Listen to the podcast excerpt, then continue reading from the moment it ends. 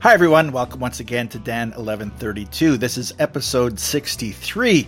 After a bit of a break since the last episode, I am going to be returning to the book and the subject that I was speaking about a couple of weeks ago in the, the week in between. I've been talking over the last number of weeks about the psychology of totalitarianism using Mattias Desmet's book of the same title. And a couple of weeks ago, I made reference to a book by Joshua Mitchell called American Awakening Identity Politics and Other Afflictions of Our Time.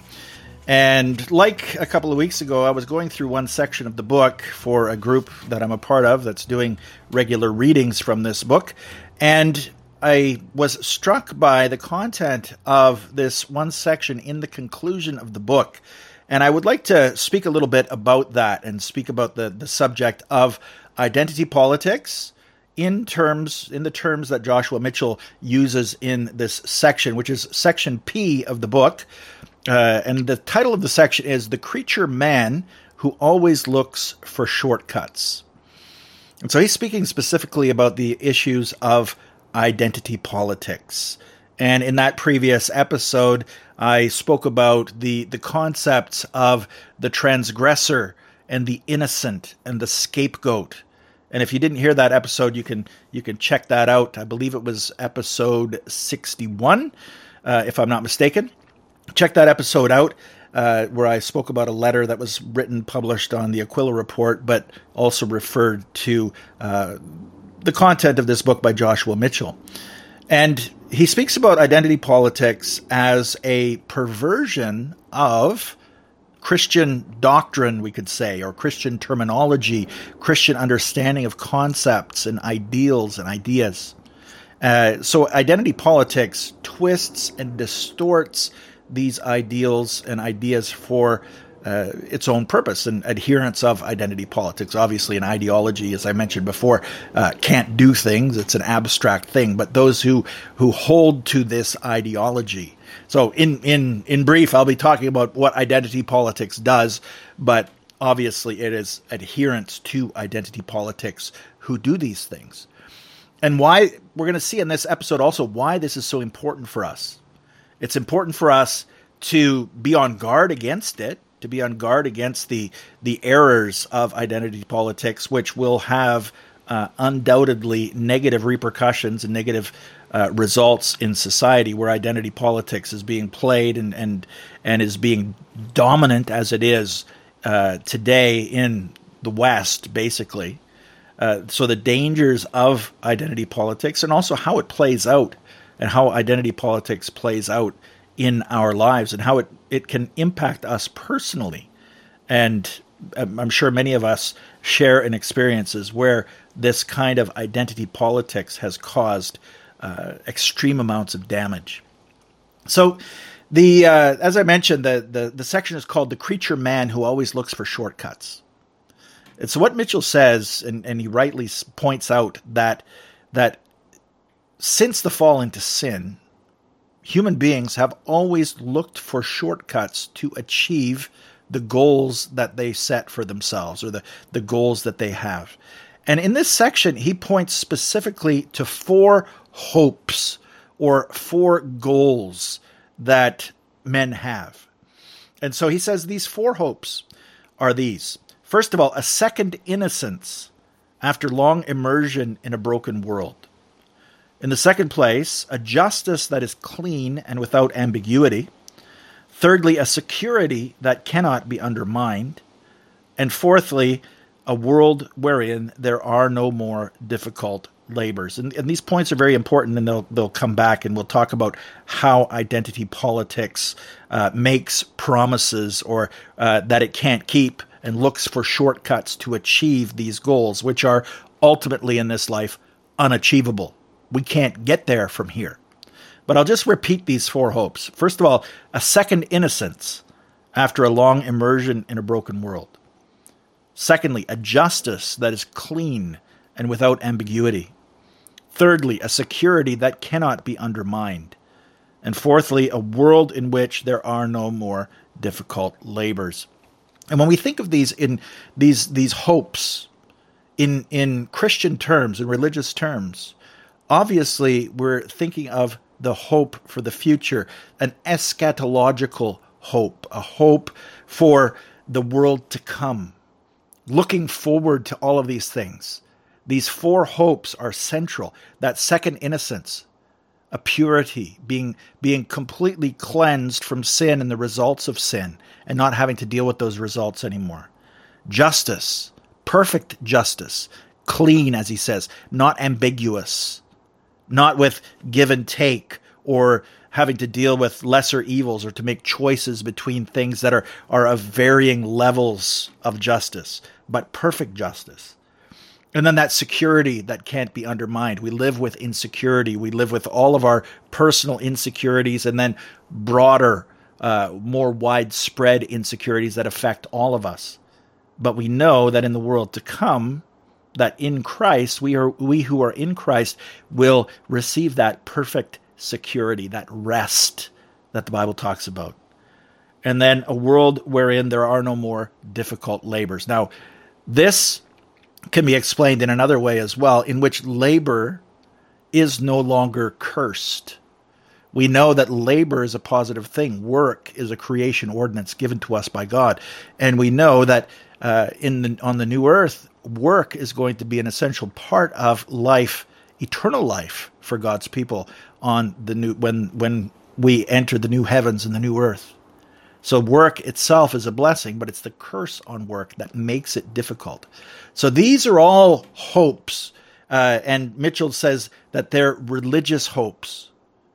And what ends up happening is that false religions, we could say, we could say that identity politics is one of those false religions, looks and has those same hopes, those religious type hopes, and look to shortcuts to achieve those goals. And so, what, what, what promises does identity politics make, and what are the shortcuts that identity politics offers? When it comes to this second innocence, well, they propound or, or propose a, a first innocence, and, and which is different than the biblical first innocence, the real true first innocence before the fall into sin. Adam and Eve created perfect and in the image of God. But according to identity politics, that first innocence, and I'm quoting uh, Mitchell right now, is to be found everywhere that is devoid of the white heterosexual man who gave us, quote unquote, Western civilization.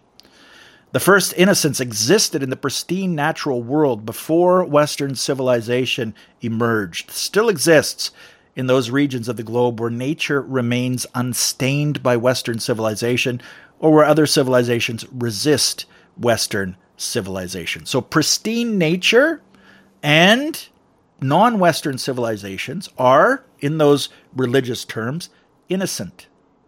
They have always been, they always will be. Uh, and, and it's the Western civilization that is the transgressor.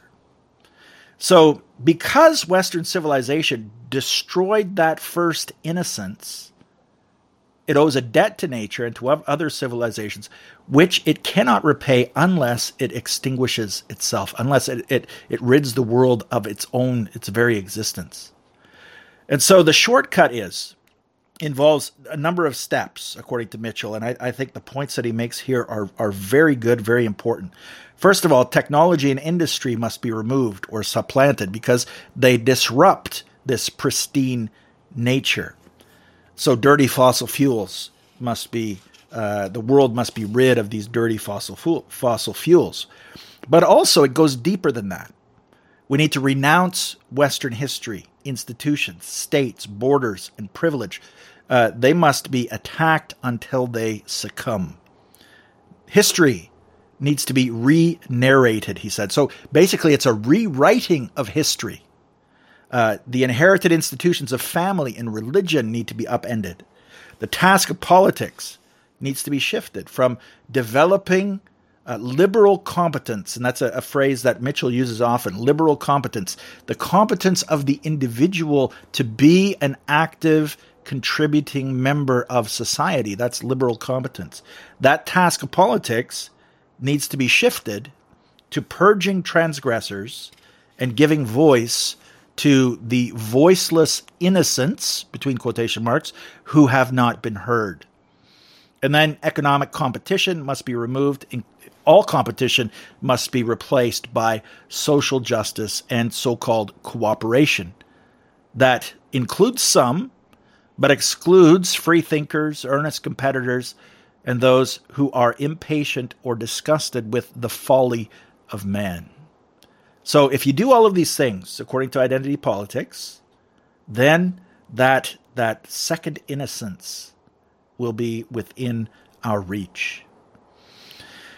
And so there's there obviously there are many problems with this, but one of the major problems that Mitchell points out is that identity politics looks for the source of the problem out there somewhere, not within ourselves, not to the depths of the problem as it exists within ourselves, the depths that we ourselves even are unable to plumb. We, we don't fully understand the, the shortcomings and even the wickedness of human beings. And so, what identity politics does is it places the blame, it places the guilt outside of ourselves, as mankind has been doing since the fall into sin. Our first father, Adam, blamed the woman that God gave to him for the fall. And since that time, we have been, as human beings, fallen human beings, according to our sinful nature, always seeking to blame others. And so the same thing is the case in identity politics. So the second point is, is that identity politics promises a shortcut to clean and unambiguous justice. But Mitchell also very rightly points out that human relations are never clean, motives are never pure. And that point is so important for us. Even even when we have the best motives, even when we're we're we're seeking to praise God by what we do. We're seeking to glorify God. Even in moments such, such as of communion with God, such as when we're when we're praying, there are always mixed motives, and there are these mixed motives can can uh, spring up or surge from time to time, even when we're doing the, the what what we can uh, define as good works. Those are being done according to God's requirements. Those are that are be, being done to the glory of God, and with that purpose in mind. All of that in every action that we take, there are mixed motives to a certain extent. So there are never Mitchell says, there are never solutions to problems, only never ending trade offs between lesser evils and partial goods. we're never going to achieve the ultimate good in this life, rejecting one thing, accepting another thing, and therefore solving once and for all our problems. The cleanliness we achieve in one place is always achieved at the price of leaving a stain elsewhere. Justice in the world is never clean. Impatient with impurity and ambiguity, because they confirm that there are no quick opioid like fixes to free us from the sober world as it is, the world rightly understood. Identity politics tries to separate the wheat from the tares before the harvest. So, looking for perfection in this life, a perfection which is unattainable. But also, identity politics seeks security, a security that cannot be undermined. And there's so much insecurity in this world. We have personal insecurities. Uh, we we doubt ourselves. We worry. We're anxious.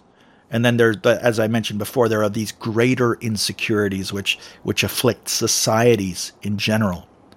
And what Mitchell says is that identity politics seeks to provide security through the person a person's very identity itself.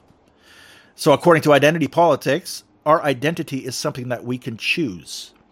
It's actually something that we as individuals fabricate. So, I can choose to identify as basically whatever I want to be.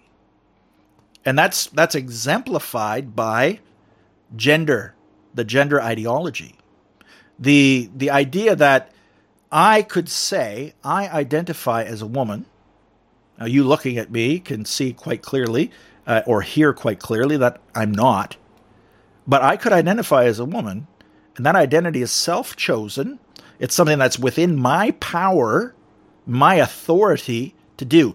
I could say, I'm a woman, therefore you must acknowledge me as a woman. And and sometime down the road I could I could change my change my mind about that. But that's okay because that's my authority, the authority that I have over myself. So taking away this kind of uh, secure or, or, or giving this security, taking away insecurity by saying that we define who we are by choosing our identity, which can shift and change, be altered by surgery, by hormones, whatever we identify as. Uh, we can uh, we have that choice, and we we we find our security in that identity. Now, that obviously uh, works especially well for those who are, are classified among the innocents. For those who are classified among the transgressors, and specifically Mitchell points out to the white heterosexual male, uh, that is impossible. But but the, the, the, goal of identity politics is to uh, to lift up the voiceless between quotation marks, uh, to lift up those who are defined as innocent and give them that security. Now, as we continue and as we go to the final problem or the final final uh, hope that identity politics provides a shortcut for, we look at this world in which there are no more difficult labors. This world that we know, in which we have we have to sweat to earn our daily bread in which we, we struggle with thorns and thistles. All of these things that came about, it's recorded in Genesis chapter 3, the results of the fall. How do we overcome that according to identity politics? Well, Mitchell says this. He says, In the world that identity politics constructs, evidence of a broken world must be eliminated in order to bring about a world that is not broken. And so this means that competition between persons, business enterprises, and nations must be eliminated so that the sting and humiliation of failure are no longer felt. And he goes on to say this, and he, he says it very well. He says, Our sons and daughters must be taught to share and care, to please others, to collaborate. And if they are to compete at all, it cannot be on the unsupervised playground, for fear of what that might unleash, but in the venue of parent coordinated activities that domesticate them and prepare them for further domestication in our colleges and universities. So, building a non competitive society. And so they point out that Western civilization, the, the adherents of identity politics point this out, that Western civilization has oppressed and marginalized non Western civilizations. So they what they don't understand, Mitchell says, the adherent, adherents of identity politics, is that their attempt to put an end to relentless competition can only be indulged because Western civilization is currently without competitive peers. So this is only possible because of the ascendancy of Western civilization, which is which is the real irony behind all of this. And Mitchell points out correctly once again that that this search for substitutes or search for shortcuts is not something that's unique to identity politics. And I've spoken about it before in the podcast and earlier episodes. I, I point you to the the episode on utopias. That this is this is a common characteristic of utopian thinking. Throughout history, Mitchell says, man has sought to avoid the longer ways his humble station requires him to walk. So, identity politics is not unique in that sense, but there is a way in which it is unique, and that is the shortcut that it proposes. Mitchell says, in an ironic twist befitting the creature man, who always looks for shortcuts, identity politics finds the Christian shortcut too difficult to endure, for it demands that man be hard on himself and admit both his stain and his inability to remove it without divine assistance.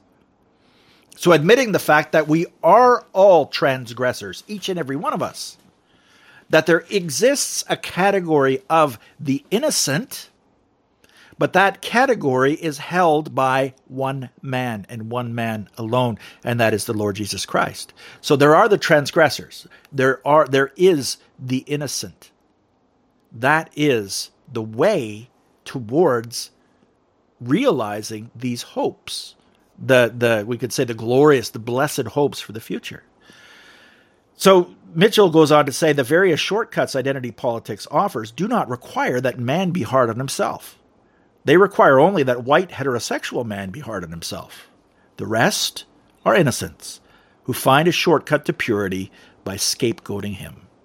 It is he who stands in the way of a second innocence after long immersion in a broken world, a justice that is clean and without ambiguity, a security that cannot be undermined, and a world wherein there are no more difficult labors. But Mitchell also recognizes that after the the transgressor, this transgressor, this particular transgressor is eliminated, there will have to be other transgressors. There will have to be other enemies to come in place of that transgressor. He'll be purged, but others will take his place. So group after group, looking to the future, will be will be placed on the sacrificial altar to bear the sins of the world and to give the ever dwindling groups of innocents the shortcut they need. And so he, he says we can, we can strain our imagination and envision a distant future in which a few remaining innocents, they've read in the ancient archives the chronicle of the successive purging, they begin to wonder. They wonder aloud why transgression and debt still haunt them at night. Then, with the devastating clarity that seems so often to emerge only in the aftermath of needlessly inflicted suffering, they will perhaps begin to grasp that the shortcut that purging other groups promised will never, in fact, relieve them of their burden, which arises from causes within themselves that that can barely uh, they can barely name, let alone command. Man always misses the mark, he says, and the that that missing the mark is uh, a definition of one of the biblical New Testament words for sin, which is hamartia in Greek. And that was the name given for this by the ancients. Original sin is the Christian term for this mystery. Identity politics declares that there is no original sin, only an original sinner. And that is its shortcut. So Mitchell does go on, but that's really what I wanted to focus on. The, these the the hopes that all of us, the universal hopes that that all of us have, and the the hopes that that are really only make sense and are only satisfied according to the truth, which is the true teaching of Scripture and what God has revealed to us. These hopes are within us. This this hope for a future in which there is perfect justice in which labor is not not painful and does not cause suffering, uh, in which there is not this constant struggle, this constant constant battle, and of purity and perfection. There is that hope, and that hope is real, and that hope is can only be be realized in Jesus Christ. So identity politics as a perversion of Christian teaching seeks that, seeks to realize those hopes in this life, and thus can only, as all utopias will, can only result in disaster. So, once again, I'm going to, as I did a couple weeks ago, I'm going to recommend this book, which I'm holding up for those of you who are watching on Rumble American Awakening Identity Politics and Other Afflictions of Our Time by Joshua Mitchell. Highly recommend this book for those who want to learn more about identity politics and how we as Christians should face identity politics, how we can combat it, and how we can stand for the truth in the face of this lie which is which has become so prominent, so dominant in our society and has even entered the evangelical church in in so many ways by people who often unwittingly take on the language and the ideas of identity politics because they seem to mesh with Christian language and Christian ideals. But in reality, they are uh, there. There may be a kernel of truth there, but it's wrapped up in this big lie, which is incredibly destructive and incredibly dangerous. So, on that note, I'm going to stop for now. And uh, once again, I, I, recommend the reading of this book and, and I recommend considering the importance of this subject and identity politics and how uh, we as Christians uh, should reject the, the, the tenets of identity politics, the presuppositions of identity politics, understand the dangers of it, and work to fight against it. So, my prayer, as always, is that God will bless our efforts to combat these false ideologies, to stand firm and to take action, in the words of Daniel 11, verse 32, to do whatever we can with the power of the Holy Spirit, giving us wisdom as we seek wisdom from God, and He promises to give it to us. Uh, as we shed light and shine a light on these movements and how, and when we begin to see more and more how they are distortions of the the truth. The dis- they're distortions of reality, and they are really being used by the father of lies, who uses these lies to lead people astray. If you found this helpful, please do pass on the link um, to the Rumble channel or to the audio podcast, whether you're listening on Apple Podcasts or Google Podcasts or Spotify or wherever it is that you're listening to the podcast, my prayer is that it serves as a blessing for you and for others, and that all of us will be encouraged and strengthened in our faith, in our faith in the truth, not that these, these distortions of the truth, and that we will stand firm and take action. Until next time.